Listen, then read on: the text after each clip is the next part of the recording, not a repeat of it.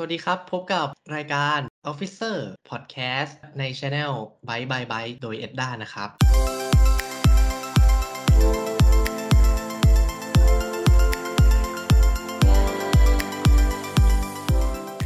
วันนี้ก็จะเป็น EP แรกที่เราจะมาจัดรายการกัน ผมจัมจากเอ็ดด้านะครับ แต่ว่าผมไม่ได้มาคนเดียวครับ ผมมาพร้อมกับ แอนค่ะนูบครับเพชรอาจากเอ็ดด้าครับ ครับ วันนี้เรามาจัดรายการ 3 คนเนี่ย ก็ด้วยความที่เป็น EP แรกก็อยากจะมาชวนคุยกันเรื่องสบายๆ ว่าในเวลาว่างเนี่ย ใช้เวลาไปกับการทำอะไร โดยเฉพาะในช่วงที่มีโรคระบาดแบบนี้ที่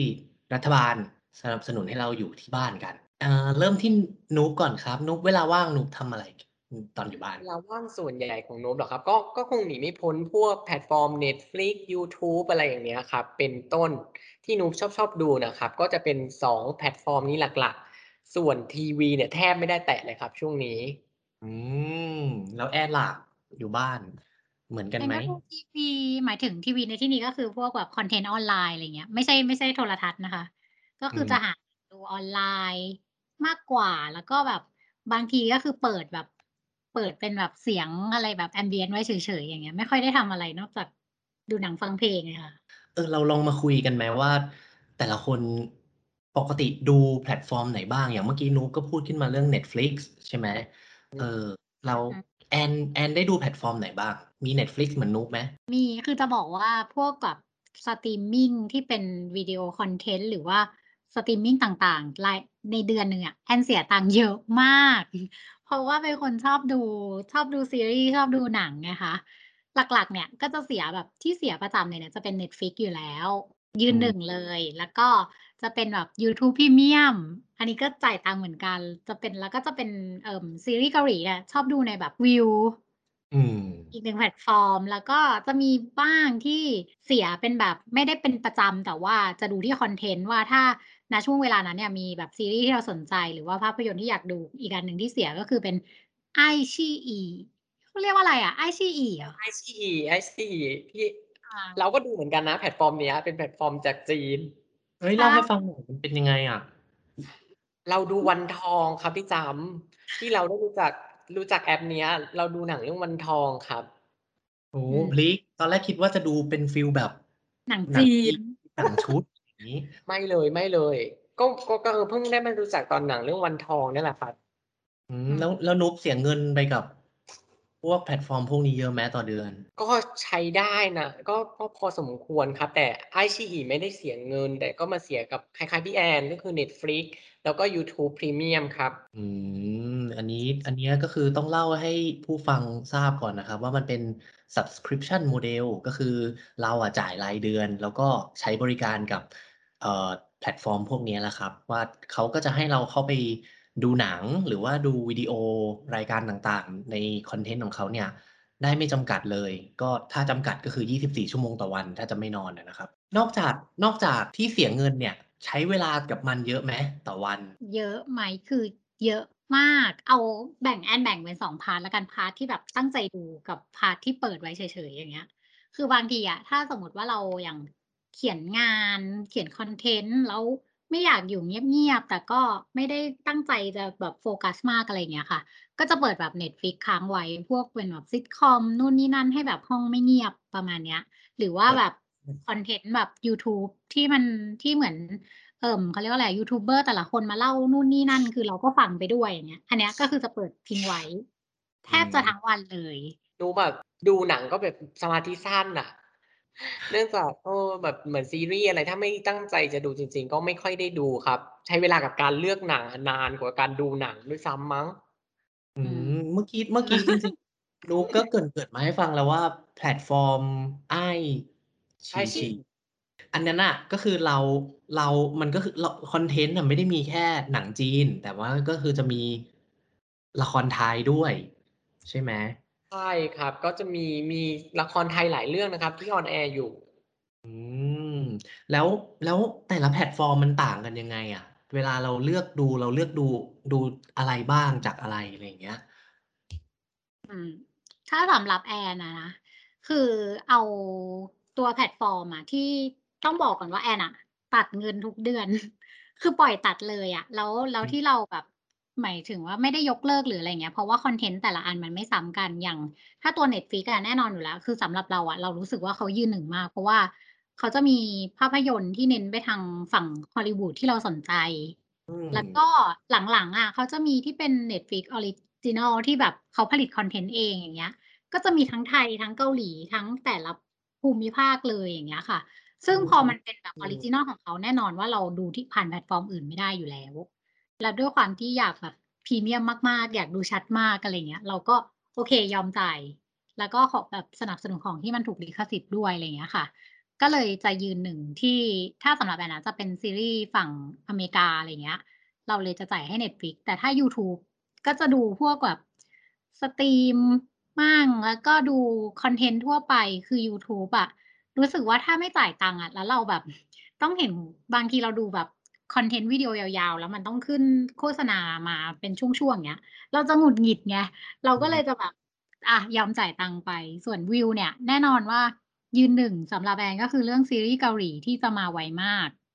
แล้วก็เป็นพวกวาไรตีเกาหลี เพราะเราแบบเป็นสายเกาหลีอยู่แล้วไงอืมเราก็เลยอืจ่ายมที่อันนี้ด้วยแล้ว ตอนเนี้ยก็มี Viu original อีกที่เป็นคอนเทนต์ที่เขาสร้างหมายถึงภาพยนตร์ที่สร้างเหมือน Netflix เลย เราก็โอเคก็ต้องอยู่ อยู่กับเขา ส่วน iQIYI เนี่ยก็จะเป็นซีรีส์ที่เน้นไปทางจีนแน่นอน เพราะว่าเขาเป็นแพลตฟอร์มจากจีนอะเนาะแต่ก็ส่วนตัวเนี่ยไม่ค่อยได้ดูซีรีส์จีนบ่อยเท่าเกาหลีอยู่แล้ว ก็จะเป็นแค่ว่าช่วงไหนที่มีซีรีส์ที่น่าสนใจที่เราอยากดู หรือบางทีอาจจะมีซีรีส์เกาหลีเหมือนกันนะที่เป็นของเขาอะเราก็จะจ่ายให้แพลตฟอร์มนี้อีก คือนั่นแหละค่ะว่ามันเหมือนกับว่า บางทีอะเขามีคอนเทนต์ที่ซ้ำกันนะในทุกแพลตฟอร์มอะแต่ก็จะเป็นพวกภาพยนตร์ที่เป็นหนังดังหนังใหญ่อะไรอย่างเงี้ย อันเนี้ยเราสามารถเลือกอันใดอันหนึ่งได้ แต่ณปัจจุบันที่แต่ละค่ายเนี่ยเขาเริ่มที่จะสร้าง original ของตัวเองอะมันก็เลยทำให้เราแบบ ไม่สามารถ move on จากอันใดอันหนึ่งได้อย่างเงี้ยค่ะ อืม คือทุกอันเนี่ยมีคาแรกเตอร์ของตัวเองเลย ใช่ แล้วโอ้โฮอย่างสมมุติ Noop เนี่ย ใช้เวลา กับการดูอันเนี้ยต่อวันน้อย แต่แอนใช้เวลาอันเนี้ยดูต่อวันเยอะ เออ เยอะเรามาลองก เราลองมาดูกันไหมว่า คนไทยเขาใช้เวลากับอินเทอร์เน็ต แล้วก็สื่อออนไลน์พวกเนี้ย กันเท่าไรแอนพอจะรู้ตัวเลขไหม?คือพอเรามาแบบนั่งคุยกันอย่างเงี้ยว่า เออ ขนาดเราก็เยอะสุดโต่งไปเลย แต่ Noop ก็จะน้อยไปเลยอย่างเงี้ย อืม เราก็เลยอยากรู้เหมือนที่พี่จ๊ำถามเลยค่ะ ก็ มีผลสำรวจจากทาง ETDA เป็นผลสำรวจของพฤติกรรมการใช้งานอินเทอร์เน็ตปี 2020 ในช่วงปีที่แล้วเนี่ย คือปีที่แล้วต้องบอกก่อนว่าเราเจอกับสถานการณ์การระบาดของโควิด -19 มาตั้งแต่ต้นปีเนาะประมาณช่วงเดือนต้นปีเลยอะกุมภาอะไรอย่างงี้เปล่าแล้วก็เริ่มมีการประกาศล็อกดาวน์ก็ทำให้คนในประเทศเราเนี่ยต้องอยู่ที่บ้านเป็นเสียส่วนใหญ่ เรียนออนไลน์ทำงานออนไลน์อย่างงี้ใช่ไหมคะ อืม การใช้งานอินเทอร์เน็ตของคนไทย ซึ่งปกติสูงติดอันดับโลกอยู่แล้วเนี่ย ก็เพิ่มไปอีกเป็น 11 ชั่วโมง 25 นาทีต่อวันอืมแล้วปีก่อนหน้าปี62นี่มันกี่ชั่วโมงอะแอน?จะอยู่ที่ 10 ชั่วโมงค่ะ เพิ่มอ๋ขึ้นอมาอีกประมาณ 1 ชั่วโมง 3 นาทีอืโอ้โฮมคนไทยอืใช้เยอะแบบนะใช้เยอะมากเลยเนาะพอมาดูแบบใช่ตัวเลขสถิติจริง ๆเนี่ยแล้วคิดดูอันเนี้ยเป็นแค่ค่าเฉลี่ยนะ อย่างเราที่แบบทำงานทั้งวันแล้วยังจะดูคอนเทนต์ออนไลน์ต่าง ๆเงี้ย อืก็สูงอืม ไปมากเลยอย่างเงี้ยค่ะ แต่อันเนี้ยคือพฤติกรรมการใช้อินเทอร์เน็ตใช่ไหม?ใชแล้ว่โดยรวมแล้แล้ววถ้าแลเราวมาต่อกันที่อืกาม รดูภาพยนตร์ ดูโทรทัศน์ ดูคลิป ดูฟังเพลงออนไลน์ ต้องบอกก่อนว่าคนไทยณปัจจุบันน่ะเราแทบจะเข้าไปอยู่ในออนไลน์มากกว่าสื่อหลักแล้ว ถูกไหมคะ? พอมาดูการเติบโตของเขาเรียกว่าอะไรอะกิจกรรมออนไลน์ที่คนทำเนี่ยอันดับ1แน่นอนคนไทยเล่น Social Media เยอะอยู่แล้ว แต่อันดับม2เนี่ยน่าสนใจมาก มันกลายเป็นว่าในปี 2020 เนี่ย คนไทยดูหนัง ดูคอนเทนต์ฟังเพลงออนไลน์เพิ่มขึ้นจากปีก่อน ถึงเกือบ 10%เลยค่ะ อยู่ที่ 85%อืซึ่งปีก่อนเนี่ย ปี 2019 เนี่ยเราอยู่ที่สิบเออ71.2% คือหมายถึงว่า100คนที่เราไปสำรวจมาเนี่ย ค่อย่าะงน้อยอะมี85คนแล้วที่ที่เคยดูวิดีโอดูโทรทัศน์หรือดูหนังออนไลน์ ฟังเพลงออนไลน์ ใช่ แล้วคิอดืมดูถ้ามันเป็นหลักล้านล้านคน10ล้านคนอย่างเงี้ย คือเราสำรวจเยอะเหมือนกันเพื่อหาค่าเฉลี่ยนี้มาอย่างเงี้ยค่ะ ซึ่งพอมาตกที่ 85%มันก็ทำให้เป็นกิจกรรมออนไลน์อันดับที่2ที่คนไทยใช้รองจาก Social Media อืมพอพอพูดอย่างเงี้ยน่าสนใจแล้ว เนี่ยอย่างเมื่อกี้เราก็รู้แล้วว่าแอนกับนูบอะมีหลายแพลตฟอร์มที่ใช้ใช่ไหมแล้ว คนไทยอะแพลตฟอร์มไหนเขาใช้เยอะสุดอะจากที่ ETDA ไปสำรวจมา อ่า แน่นอนว่าอันดับ1นะคะ ต้องเป็นยูทูบอืม กี่เปอร์เซ็นต์รู้เปล่า?เออเยอะแค่ไหนอะ?99.1%ฮะ!คือเกือบ100สุดปังมาก ก็เรียกได้ว่า คนที่ใช้อินเทอร์เน็ตอะ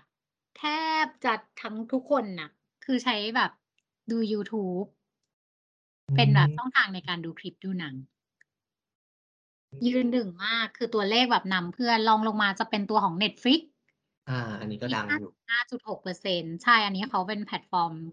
คอนเทนแรกๆยืน1อะเนาะ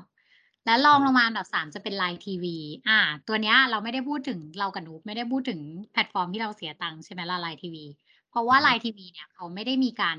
ให้จ่ายค่า Subscribe อ๋อ ก็คือเป็นแพเออลตฟอร์มที่เป็นฟรีแพลตฟอร์มอยู่ ใช่ แต่ก็จะมีโฆษณาคั่นอะไรอย่างเงี้ยค่ะ แล้วตัวเนี้ยเขาก็มีแบบที่เป็น original ของเขาเหมือนกัน ซีรีส์วัยรุ่นต่างๆ อะไรอย่างเงี้ย คนก็เข้าไปดูเยอะ อืมๆๆอืม แอแต่นก็ LINE ดู TV นะเป็นแอแพลตนดูกาฟร์อตร์ูมที่เรานรู้สึกว่า โฆษณาเยอะมากอะ อันในี้ไม่ใช่ช่แค่ๆสำหรับยูสเซอร์นะเรารู้สึกว่าโฆษณาเขาเยอะไปอะอือืม ม ใช่ก็แลกมาด้วยการที่เราไม่ต้องจ่ายนี่แหละเนาะอืครมับ มันก็ต้องมีอะไรมาซัปพอร์ตเขาแหละ เขาถึงจะใชอยู่่ได้ เพราะว่าจริง ๆอะเอ็ดด้าอะเคยจัดงาน E-commerce Week แล้วเราอะเคยเชิญพวกเอ่อผู้บริหารแพลตฟอร์มต่างๆ ที่เป็น ของไทย หมายถึงว่าแพลตเอ่อแพลตฟอร์มสาขาไทยอะค่ะ มาพูดกัน อืมอย่างเงี้ยแล้วเขาก็ชี้แจงเหมือนกันนะว่าจริง ๆ ตัวคอนเทนต์เนี่ย ทั้งอันที่ผลิตเองหรือว่าอันที่ซื้อลิขสิทธิ์มาคอนเทนต์ในที่นี้ก็คือ ภาพยนตร์ซีรีส์วาไรตีอะไรอย่างเงี้ยค่ะ ราคาจริง ๆ ต่อเรื่องเนี่ยสูงมากเป็นหลักล้านเลยนะอืมใช่แล้วเขาจะมีระยะเวลากำหนดด้วยนะ ว่าจะแบบอยู่บนแพลตฟอร์มได้เท่าไรๆคือไม่ได้อยู่ถาวร ถ้าจะ ขยายเวลาก็ต้องแบบเหมือนจ่ายค่าลิขสิทธิ์เพิ่มอย่างเงี้ยค่ะ อืมอุ๊ยอย่างเงี้ยคือจริง ๆ ตอนแรกถ้าเป็นถ้าเราฟังอย่างเงี้ย รู้สึกว่าเป็นธุรกิจ อืมที่อาจจะไม่คุ้ม แต่ว่าพอเราไปเห็นตัวเลขของ ETDA ว่า คนใช้อินเทอร์เน็ตต่อวันน่ะสิบเอ็ด เยอบเะอ็ดมาก กว่าขนาดเนี้ย เราก็เริ่มจะรู้สึกว่าเฮ้ยธุรกิจแบบเนี้ยมันมีแนวโน้มที่จะไปได้จริงๆโนตะใช่ค่ะ เพราะอืมว่าแบบเนี่ยค่ะ อย่างที่บอกว่าถ้าเขาไม่ ไม่แลกมาด้วยเงินค่าสมาชิกที่เก็บก็ต้องเป็นค่าโฆษณาที่มาทดแทน เพราะว่าเข้าใจว่าต้นทุนก็สูงอะเนาะแล้วก็การแข่งขันก็ค่อนข้างดุเดือดด้วยอย่างเงี้ย อือืม ใช่ค่ะทีนี้ทีนี้เราเราลองเราเห็นหลาย ๆ โมเดลแล้วอย่างยูทูบเขาก็มีทั้งฟรีทั้งเก็บเงินค่ Netflix ะเนี่ยก็เป็นเก็บเงินอยู่แล้ว เป็น Subscription Model แต่ LINE TV เนี่ยเป็นฟรีแต่ว่ามีโฆษณาใช่ อ่า เราเราลองมาดู ความหมายที่ Harvard Business Review เนี่ยเขาให้ความหมายของของแพลตฟอร์มประเภทนี้เอาไว้นะครับ ความหมายของมันก็คือ การให้บริการรับชมวิดีโอ ผ่านความต้องการของระบบการเป็นสมาชิกก็คือให้เราสมัครสมาชิกเข้าไปแล้วเราก็สามารถเลือกได้ว่าจะดูคอนเทนต์อะไร โดยที่เราอะสามารถเข้าถึงคลังวิดีโอของเขาอะได้ไม่จำกัดเลยผ่านการเป็นสมาชิกของเราเนี่ยแหละ ซึ่งเรา เราจะเราจะสามารถรับชมได้ผ่านหลากหลายอุปกรณ์เลย ไม่ว่าจะมีโน้ตบุ๊กก็เข้าผ่านเว็บ URL เข้าไป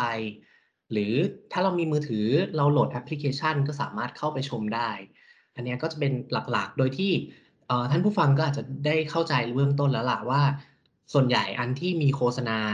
ก็อาจจะเป็นการให้บริการฟรี แล้วก็อันที่เสียค่าสมาชิกรายเดือน ก็อาจจะไม่มีโฆษณา ก็อาจจะ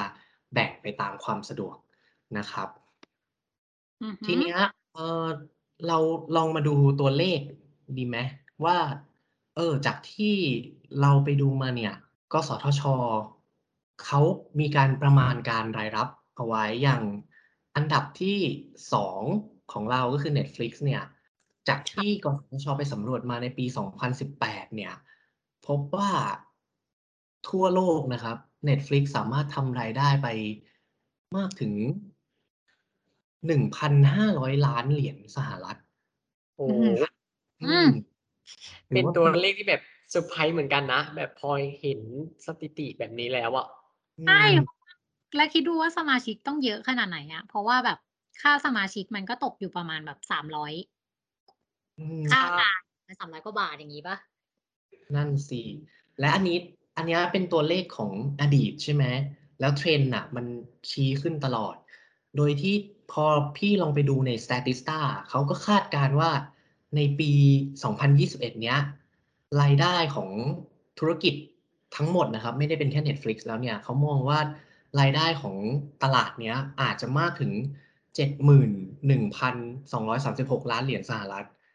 ซึ่งอืถ้าแปลมให้ให้เป็นคนไทยเข้าใจง่าย ๆ ก็คือ 2.2 ล้าน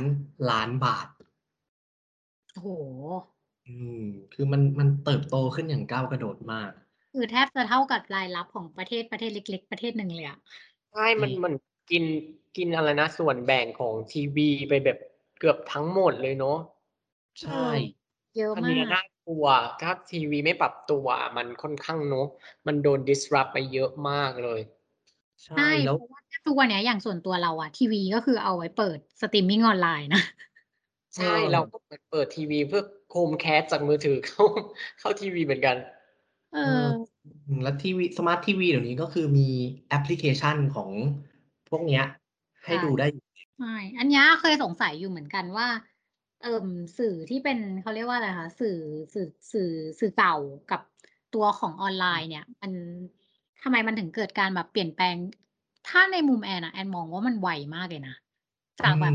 ช่วงจยริิ่งงยิ่งคน Gen Y อะอยู่ในช่วงคาบเกี่ยวระหว่างอะนาล็อกกับดิจิทัลอย่างเงี้ย เราใยัชง่รู้สึกว่าตอนเด็กๆอะเรายังต้องแบบอุ๊ยเดี๋ยว20:00น.ต้องมาดูละครเรื่องนี้ เดี๋ยว9โมงเช้าต้องไปดูการ์ตูนเรื่องนี้อย่างเงี้ยค่ะอืก็เลยไปมนั่งอ่านมาว่าทำไมอย่างเงี้ยเขาก็บอกมาว่าทั้งหมดอะมันเกิดมาทั้งพฤติกรรมผู้บริโภคที่เปลี่ยนไปแล้วก็เทคโนโลยีด้วย ไม่ใช่แค่อินเทอร์เน็ต แต่มันกลายเป็นว่าอย่างทีวีที่มันเป็นสมาร์ตทีวีอย่างเงี้ยหรือว่าพวกกล่องหรือว่าการที่แบบทีวีต่อวายฟายได้แล้ว คนพฤติกรรมคนที่ชอบเป็นคนเลือกมากกว่า อืม การโดนยัดเยียด content หรืออะไรให้อย่างเงี้ยเออ มันก็เลยแบบเปลี่ยนไปเลยอะคือมันจะไม่มีการที่เรามาต้องมานั่งเฝ้าจอแล้วก็รอรอเวลาแล้ว แต่เราสามารถแบ่งเวลาไปดูในเวลาที่เราสะดวกได้แทน ใช่ๆทีนี้แล้วแล้วทีเนี้ยคือมันก็จะมีคำถามแล้วว่าเฮ้ย เวลาเราเข้าอินเทอร์เน็ตอะไรอย่างเงี้ย เราก็จะเห็นว่ามีเว็บไซต์อื่น ๆ นะ ที่เขาเขาก็เอา content เอาหนังเอารายการของแพลตฟอร์มพวกเนี้ยอืเออาฮไปึลงเว็บเถื่อนของตัวเองอย่างเงี้ย เอออืมแอว่ามันน่ารักเลยนะเพราะนึกออกไหมทุกอย่างอะมันคือลิขสิทธิ์อะมัอืนมีมต้นทุทรันพย์สินน่ะทางปัญญาอะ จะจริงบอกว่าแบบในมุม ถ้าในมุมของคนที่อย่างแอนอย่างเงี้ย เติบโตมากับการที่อยู่ในวงการสื่อสารมวลชน คือเรียนมาด้านนี้ อย่างเงี้ย เราก็รู้สึกว่ามันไม่แฟร์ แล้วเราจะรู้สึกใจหายมาก เพราะว่าช่วงเด็ก ๆ อะ เรารู้สึกว่า ภาพยนตร์อย่าง ภาพยนตร์ไทย อย่างเงี้ย มีตัวเลือกให้เลือกเยอะมาก แล้วคือจะมาถึงยุคหนึ่งที่มันเปลี่ยนผ่านสู่การเป็นแบบการดาวน์โหลด การแบอืมบออนไลน์มากขึ้น แน่นอนว่าจะมีหนังแบบหนังชนโรงเขาใช้คำนี้เปล่า?อ๋อหนังเถื่อนชนโรอืมงอย่างเงี้ยเข้ามาให้เราดูบูมแล้วเรารู้สึกว่าบูมมันใช่คือแบบแล้วมันไม่แฟร์ตรงที่ว่า เว็บพวกเนี้ยเขาได้รายได้จากคนที่เข้าไปดู แต่กลายเป็นว่ารายได้ตรงส่วนเนี้ย มันควรจะเข้าไปถึงคนที่เขาผลิตงานหรือเปล่า?เพราะการที่จะผลิตงานชิ้นหนึ่งต้นทุนค่อนข้างสูงด้วยอย่างเงี้ยอืมในเอขณะอที่ประเทศใหญ่ ๆ ที่เขามีการคุ้มครองลิขสิทธิ์อย่าง Hollywood อือฮึ Bollywood หรือเกาหลีที่ปัจจุบันก็คือ มีซีรีส์มีภาพยนตร์ที่เราต้องยอมรับเลยว่าการเขียนบท เขายอดเยี่ยมมากอย่าง Parasite อาก็ใช่ได้รับออสกาใชร์่ไปอย่างเงี้ย คือมันเท่มีาการทเีต่ิบทราโตมากบมาแบบต่างประเทศค่อนข้างจะกฎหมายค่อนข้างแรงใช่ไหมครับ?อืมๆใแชต่่ในขแล้ณะวเราว่าแบบเขาให้ความสำคัญกับงานศิลปะด้วยให้แบบ value ให้คุณค่าอะไรอย่างเงี้ยคืออืมนอกจากเรื่องของกฎหมายแล้วเราว่าสิ่งที่เราควรที่จะแบบ สร้างการรับรู้ให้คนทั่วไปรู้ด้วยก็คือเรื่องของงานทุกอย่างมีต้นทุนมีมูลค่า แล้วก็งานศิลปะมันมีคุณคุณค่าในตัวของมันอยู่แล้ว ไม่ว่าจะเป็นงานเขียนงานภาพยนตร์ซึ่งภาพยนตร์น่ะมันแทบจะรวมทุกศาสตร์ไปอยู่ในนั้นเลยอย่างเงี้ยใช่ไหมตั้งแต่ storytelling การลำดับภาพ ไปจนถึงการถ่ายทอดอารมณ์ การเขียนพล็อตคือมันมันมันมีการรวมศาสตร์ต่าง ๆ เอาไว้ ซึ่งการทำงานมันไม่ได้ไม่ได้ทำง่าย อืมๆเราสามารถเหมารวม ๆ ได้ไหมครับว่า เรื่องพวกนี้มันเป็นเรื่องเกี่ยวกับความปลอดภัย เราสามารถ define ได้ไหม?คือต้องบอกก่อนว่า เว็บ พวกเว็บที่เป็นเว็บเถื่อน อา ใช้คำนี้แล้วกัน คนอาจจะเข้าใจง่ายอะ มันไม่ใช่ มันไม่มีอะไรที่เราเข้าไปแล้วมันฟรี อื1 ก็มคือเราเข้าไปเราก็เพิ่ม engagement ให้เขา ถูกไหม ก็เป็อนืว่า ม เขา ได้เงินเข้าเขา อย่างเงี้ย 2 ก็คือเราไม่สามารถรับรู้ได้เลยว่า เมื่อเรากดเข้าไปในเว็บนั้นเนี่ย เราถูก access อะไรไปบ้าง อืม แต่เดี๋ยวเนี้ยเว็บพวกเนี้ยก็ก็อย่างน้อยอะแพลตฟอร์มต่างๆ เขาก็ยกระดับขึ้นไปแล้วนะ เขามีการอย่างเราเข้า Netflix อะไรอย่างเงี้ยเขาก็จะมีการแนะนำหนังที่เป็นหนังที่เราที่น่าจะชอบมาอืให้มเออ โดยที่โดยที่มันก็จะมีคนที่คุยกันว่า เฮ้ยปกติดูแต่การ์ตูน แต่ทำไมแบบ Netflix ก็แนะนำหนัง Feel Good มาให้ได้อือย่างม ถ้าเกิดให้พี่ยกตัวอย่างก็คือมันก็จะมีสิ่งที่ Netflix เนี่ยมีชื่อเสียงคือ algorithm ของเขาในการในการใช้เอไอแล้วก็ data เนี่ย มานั่งคำนวณว่าผู้ชมเนี่ยน่าจะชอบหนังเรื่องอะไร แต่ทีเนี้ยถ้าเกิดเราบอกว่าเราดูแต่การ์ตูน อันนี้มันอาจจะแบ่งประเภทที่ไม่ไม่ละเอียดพอ Netflix เขาก็เลยคิด algorithm อีกแบบหนึ่งขึ้นมาก็คือ เขาลองมาดูว่าอย่างการ์ตูนที่เราดูเนี่ย มันมีรายละเอียดอะไรที่ ที่เราทำให้เราชอบเช่นการ์ตูนเรื่องนี้ตลก ภาพสวย แต่อืตัวมเอกต้องต่อสู้กับศีลธรรมในจิตใจ แล้วก็เป็นไซไฟทีเนี้ย Netflix ก็อาจจะเอาไปคำนวณมา แล้วก็แนะนำหนังเรื่องหนึ่งที่อืไม่ใช่มการ์ตูนแล้วแต่ว่ามีพล็อตคล้ายๆ แบบนี้ก็คือมีความตลก มีภาพที่สวย พระเอกก็ต้องเติบโตผ่านการต่อสู้กับศีลธรรมในใจ แล้วก็ เออพระเอกก็อาจจะเป็นนักวิทยาศาสตร์อะไรอย่างเงี้ย ที่เอามาให้แนะน อืำแล้วก็มคนดูก็จะได้แนะ ได้ ได้รับการแนะนำหนังเรื่องใหม่ ๆ เข้าไปชม ก็อาจจะได้ ได้ใช้เวลากับ Netflix มากขึ้น ซึ่งสิ่งที่ Netflix เนี่ย เขาเอาข้อมูลของผู้ชมไปใช้เนี่ย เขาเก็บละเอียดมากเลยนะ เขาเก็บไปตั้งแต่ประวัติการรับชม วิธีการให้คะแนนของเรา ก็คือเวลาเราดูจบมันก็อาจจะมีแบบให้กด thumbs up หรือ thumbs down ใช่ไหมครับ ก็คือนิ้วโป้งขึ้น นิ้วโป้งลง ดูว่าเราชอบเรื่องนี้ไหม หรือว่า เราอาจจะชอบดูการ์ตูน แล้วก็มีคนอื่นที่ชอบดูการ์ตูนแล้วแล้ว Netflix ก็จะไปแมตช์มาให้ว่า คนที่ชอบดูการ์ตูนน่ะ เขาชอบเรื่องอื่นอะไรอีก เพื่อที่จะเอามาแนะนำเรา หรือแม้กระทั่งเราอาจจะชอบดาราคนนี้ เขาก็จะเอาหนังที่ดาราคนนี้แสดง มาแนะนำเราอีก เขาเก็บละเอียดจนถึงว่า หนังเรื่องหนึ่งเราใช้เวลา15นาทีกับเรื่องเนี้ย แล้วเราก็ปิดไปเลยอะไรเงี้ยเขาก็จะรู้แล้วว่า เออคนเนี้ยมีแนวโน้มที่ไม่ชอบวิธีการดำเนินเรื่องแบบนี้อะไรอย่างเงี้ยเขามีการเก็บรายละเอียดอืมละใช่แล้วพี่จำคิดว่าเรื่องแบบเนี้ยมันจะไปแบบคอนเซิร์นเหมือนนึกออกไหมเหมือน you watching you อยู่ตลอดเวลาเกี่ยวกับข้อมูลส่วนบุคคลไหมครับ?ตรงเนี้ย Netflix เขาให้รายละเอียดว่าเขาไม่ได้เอาข้อมูลของเราอะไปไปใช้ในการคำนวณด้วย แต่ว่าเขาเอาพฤติกรรมการใช้งานของเราอะ ไปทำให้เป็น anonymous ก่อนอือืมเช่นมสมมุติว่าพี่ชอบดูการ์ตูนนุ๊กชอบดูการ์ตูน แล้วนุ๊กอะชอบดูเรื่องอื่นด้วยแล้ว เขาจะเอามาแนะนำพี่อะเขาก็จะไม่บอกว่านุ๊กชอบดูเรื่องอื่นด้วย แต่เขาก็จะบอกว่าคนที่ชอบดูการ์ตูนน่ะเขายังดูเรื่องนี้ด้วยนะ เธอลองไปดูไหมออืะไรอมย่างงี้ อืม อืมๆเออจริง ๆ มันก็แบบทำมาเพื่อที่จะเสิร์ฟความต้องการของผู้บริโภคให้ตรงจุดที่สุดอะเนาะ อืม ใช่ แต่ว่าก็ เพราะฉะนั้น ก็คือการที่เราสมัครสมาชิก อะไรอย่างเงี้ย มันก็ ก็อาจจะได้รับประโยชน์ที่ต่างจากการที่ดูเว็บเถื่อน อะไรอย่างงี้ด้วยนะครับ ใช่ อย่างน้อยก็มั่นใจว่าปลอดภัยกว่าแหละ ไม่โดนแบบ ไม่โดนแบบไวรงไวรัสนู่นนี่นั่น ที่อาจจะเข้าอืมมาอะไรเรา มัน มันจะมีเคสที่นุ๊กเล่าให้ฟังว่า เออ มีการแชร์ มีการแชร์บัญชีใช้งานกับ เพื่อน อะไรอย่างเงี้ย เออ อืม เออ อันเนี้ยแอนแอนแอนมีเคสที่จะเล่าให้ฟังยังไงนะครับ?คือต้องบอกก่อนว่าพอเราเสียตังค์ไปแล้วใช่ไหมอในในแต่ละแพลตฟอร์มเนี่ยแน่นอนว่าสิ่งที่เราต้องวิธีในการจ่ายเงินน่ะมันก็ต้องจ่ายมาด้วยบัตรเครดิตนู่นนี่นั่นอะไรอย่างงี้ใช่ไหมคะอืม แล้วก็เราต้องเข้าไปในตัวของ account ด้วยอีเมลกับ password อย่างเงี้ยอืม ซึ่งจริงๆ อีเมล password อะมันก็ค่อนข้างที่จะเป็นแบบเขาเรียกว่าอะไรเป็นชั้นความลับ เป็นข้อมูลส่วนตัวเหมือนกันเนาะอืม แต่ว่าด้วยความเอาง่ายไง ก็คือ เราก็จะมีการแบบอย่างถ้าอย่าง Netflix อะ1 account มันสามารถเขาเรียกว่าอะไรอะแบ่งเป็นหลาย ๆ user ได้อย่างงี้เปล่าคะ?อาใช่ เออแล้วเราก็จะใช้วิธีการที่แบบอย่างสมมุติเรา3คนอย่างเงี้ย อ่า แอนจ่ายตังค์แล้วก็เดี๋ยว เปิด user ของพี่จั๊มใน Netflix ของนุ๊กใน Netflix ได้อย่างเงี้ยค่ะ ซึ่งตรงเนี้ยเราอะเห็นเคสในอินเทอร์เน็ตอะว่าเขามีการที่แบบอ่าพอแชร์ user กันอย่างงี้เสร็จปุ๊บอะต่างคนต่างดูไม่ได้สนใจไม่ได้เข้าไปดู เพราะว่าอย่างที่พี่จั๊มบอกว่า recommend หรือว่าตัวแบบ suggest ภาพยนตร์ต่างๆ ที่มันขึ้นมามันก็จะไม่ไม่เหมือนกันเนาะในแต่ละ user อย่างเงี้ยใช่คนส่วนใหญ่ก็จะไม่ได้เข้าไปดูว่า user อื่นๆ เนี่ยเขา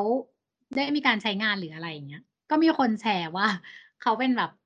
เขากับแฟนเนี่ยคบกันแล้วก็แชร์ account Netflix กันจนวันหนึ่งเลิกกันใช่ไหมแล้วเหมือนอ่าก็ไม่ได้สนใจอะไร แต่ก็ไม่ได้เข้าไปแบบ manage ตัว user ต่างๆ ที่เคยเซตไว้อย่างเงี้ยแต่แล้วแต่คุณก็ยังจ่ายเงินค่าใช่ใช้บริการไปต่อเนื่องใช่เพราะว่าตัวเจ้าของเรื่องเนี่ย เขาเป็นเจ้าของ account ที่อืมชำระเงินอยู่แล้ว อืม วันหนึ่งเนี่ยเขาก็เลยเข้าไปดูหน่อยว่าเฮ้ยเนี่ยมันยังมี user นี้อยู่นี่หว่าอะไรอย่างเงี้ย user เขาเขาเลิกกัน user เนี้ยแบบเลิกกันไปเป็นปีแล้วลองเข้าไปดูหน่อยซิเพราะว่าจะเข้าไป manage account อย่างเงี้ย ก็ยังพบว่าแฟนเก่าอะแอบมาดู ดูฟรีใช่ topic นี้เป็น topic ที่น่าคิดเนาะแบบ เออ แบบเข้าใจไหมตอนเป็นแฟนกันมันก็กลายเป็นแบบว่า อ่า เราก็แชร์กันแต่พอพอมาถึงจุดอย่างเนี้ย กลายเป็นว่า มัน มันต้อง handle กันยังไง หรือว่ามันต้องต้องจัดการยังไง เออเราพอแล้วมีมันโซเป็นลูปีชันเลอะยไรนะ หรือว่า เรามีอะไรที่มาแชร์กันได้ไหมครับ เรื่องเนี้ย?อืม นั่นสิ แล้วคือถ้าที่ฟังจากแอนคือคนเนี้ยไม่เคยเปลี่ยนพาสเวิร์ดเลยนะ ถ้าอย่างเงี้ย ใช่ อืเออม เฮ้ยนุ๊กจรนิุ๊กงเคยนุ๊กเคยมีนะนุ๊กเคยพอมีความรู้แบบการตั้ง password ที่ดีอะไรอย่างเงี้ย การตั้ง password ยังไงให้ ปลอดภัยอุ๊ยอืมอันนี้ดีอันนี้อันนี้คือไม่ได้ใช้ได้กับแค่เวลาเราไปดูวิดีโอสตรีมมิงแล้วเราใช้ได้กับทุกอย่างเลย ไหนนุ๊กลองแนะนำให้ฟังหน่อย คือเขาให้จำสั้น ๆ เลยครับพี่ๆก็คือ password อะครับ ควรจะไม่ซ้ำไม่ซ้ำในที่นี้ก็คือไม่แบบไม่แบบซ้ำกับคนอื่นด้วย ไม่ซ้ำกับวันเดือนปีเกิด หรือว่าไม่ซ้ำกับอะไรที่มันเป็นข้อมูลส่วนบุคคลเราที่แชร์ออกไปอะครับอืมอ๋อแล้วก็คือ็จะแบบ สมมุติพี่แล้วจำวันเกิดนุ๊กได้ พี่ก็ไม่ควรจะเข้าแบบรหัสได้ อะไรอย่างงี้ เออ ใช่ ก็คืออะไรอย่างงั้น แล้วก็แบบไม่ใช่ทุกแพลตฟอร์ม เช่น แบบอีเมลเอยเน็ต account Netflix เอย หรือว่ารหัสเข้าเครื่องเอย คือเป็น เป็นเลขรหัส password เดียวกันหมดเลยนึกออกไหมคือ access 1ครั้งได้ทุกช่องทางเลยอะไรอย่างเงี้ย ก็คือไม่ควร ถ้าเคควรสที่แอนยกมาก็คือถ้าเกิดเขารู้รหัสของ Netflix ของคนนั้นก็คือเข้ายูทูบ เข้าใช่อีเมลเข้าเสี่ยงมซากเลหมยอะดไรอย่างเงี้ย อืม แล้อืมอีกอย่างหนึ่งครับ อีกหัวข้อหนึ่งก็คือไม่ง่ายก็คือการตั้งรหัสอะนึกออกไหมคนทั่วไปหลาย ๆ คนที่เขามันเคยมีบทวิจัยอะไรอย่างเงี้ย ที่เขา research ว่าคนจะชอบตั้งรหัสแบบ1234 12121หรือว่า555ซ้ำกัน5ตัวอะไรอย่างเงี้ย อือืมมันเป็มนๆๆสิ่งที่ไม่ควรในการตั้ง password ครับ คือนอกจากจะง่ายกับเราอะ ง่ายกับคนที่จะมาใช้ของเราด้วย ใช่ แล้วอีกข้อหนึ่งที่น่าจะ concern กับประเด็นนี้เลย ก็คือไม่บอก นึกออกไหมต่อให้เป็นแฟนกันน่ะแต่อันนี้ก็คือมันเป็น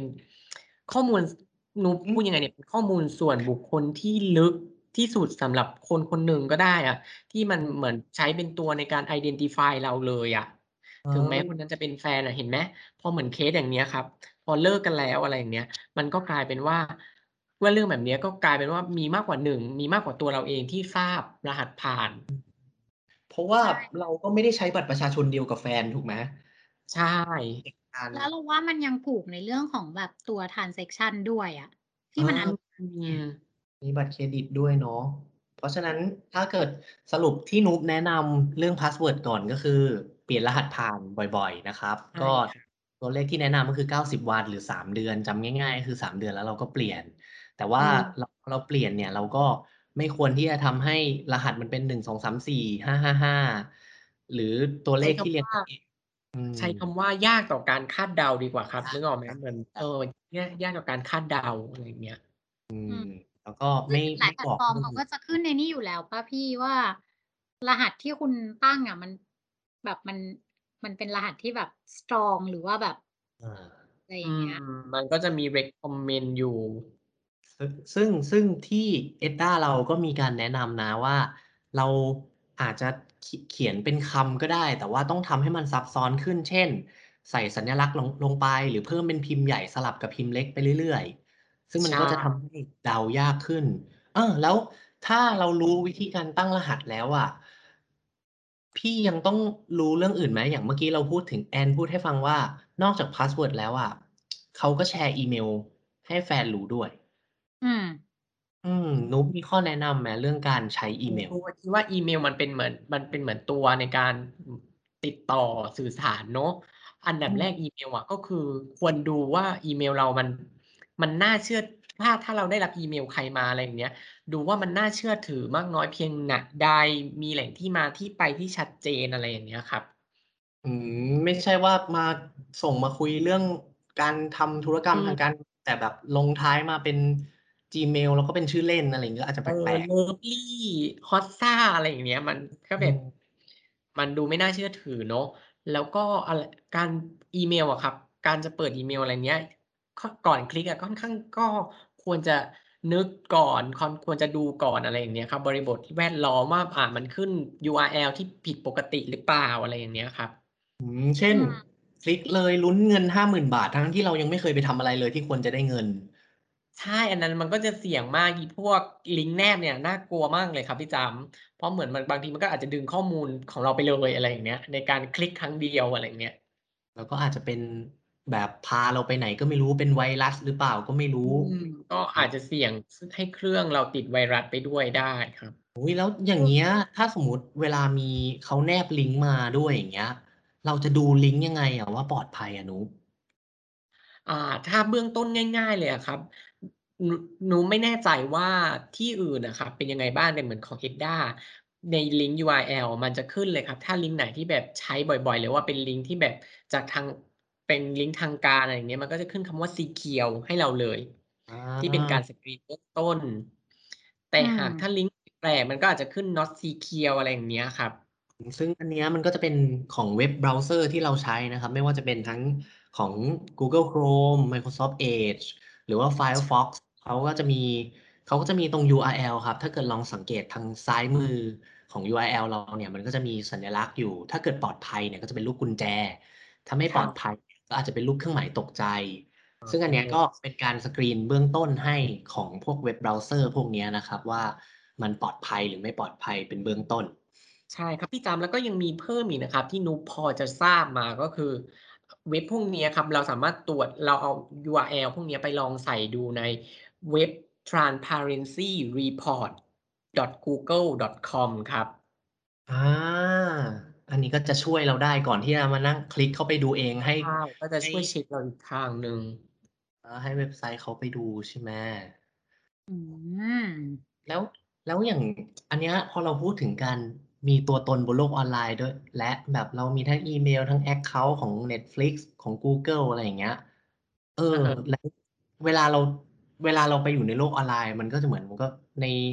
ยูทูบเราก็สามารถไป comment คนโน้นคนนี้ได้เนาะในคลิปว่าชอบไม่ชอบคิดเห็นยังไงอะไรอย่างเงี้ย ทีเนี้ยครับมันมันอาจจะมีความอันตรายตรงนี้ด้วยไหม?มีข้อแนะนำไหมจาก EDDA? EDDA เหรอครับ ถ้า EDDA ในของ EDDA มีมีมีทิปส์ครับ เป็นทิปที่ 8 ข้อในการป้องกันข้อมูลส่วนบุคคลบนโลกออนไลน์ครับพี่จำอืม 8 ข้อครับจำง่าย ๆ 8ข้อเองครับ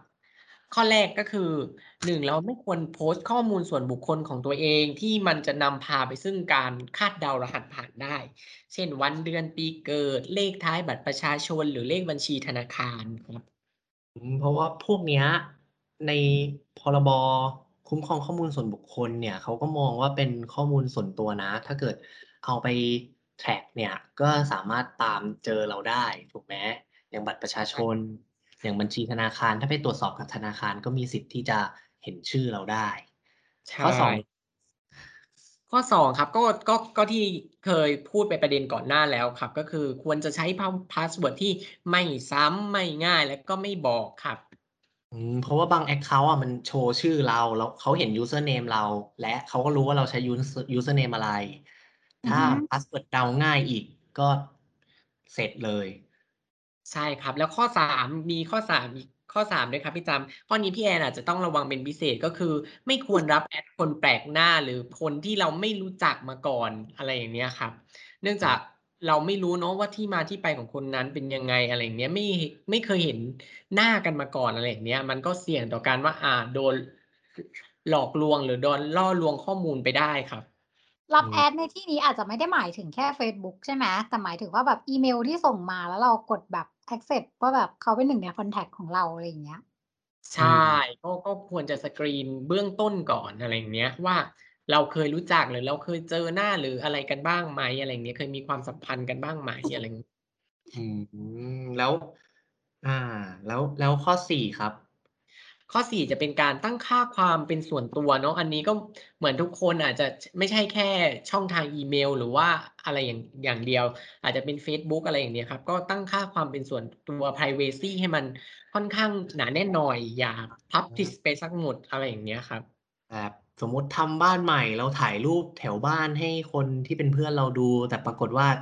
ลืมตั้งความเป็นส่วนตัวเนี่ย คนเดาได้เลยนะว่าเราอยู่แถวไหนถูกไหม?อาใช่มันเหมือนการบอกโลเคชันของที่อยู่เราไปโดยโดยในโดยปริยายเลยอะครับ